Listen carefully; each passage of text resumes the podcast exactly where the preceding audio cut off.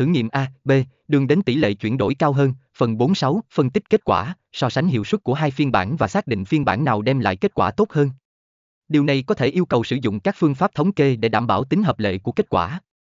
7. Triển khai phiên bản thành công, nếu phiên bản B hoạt động tốt hơn, triển khai nó và áp dụng các thay đổi vào chiến dịch của bạn.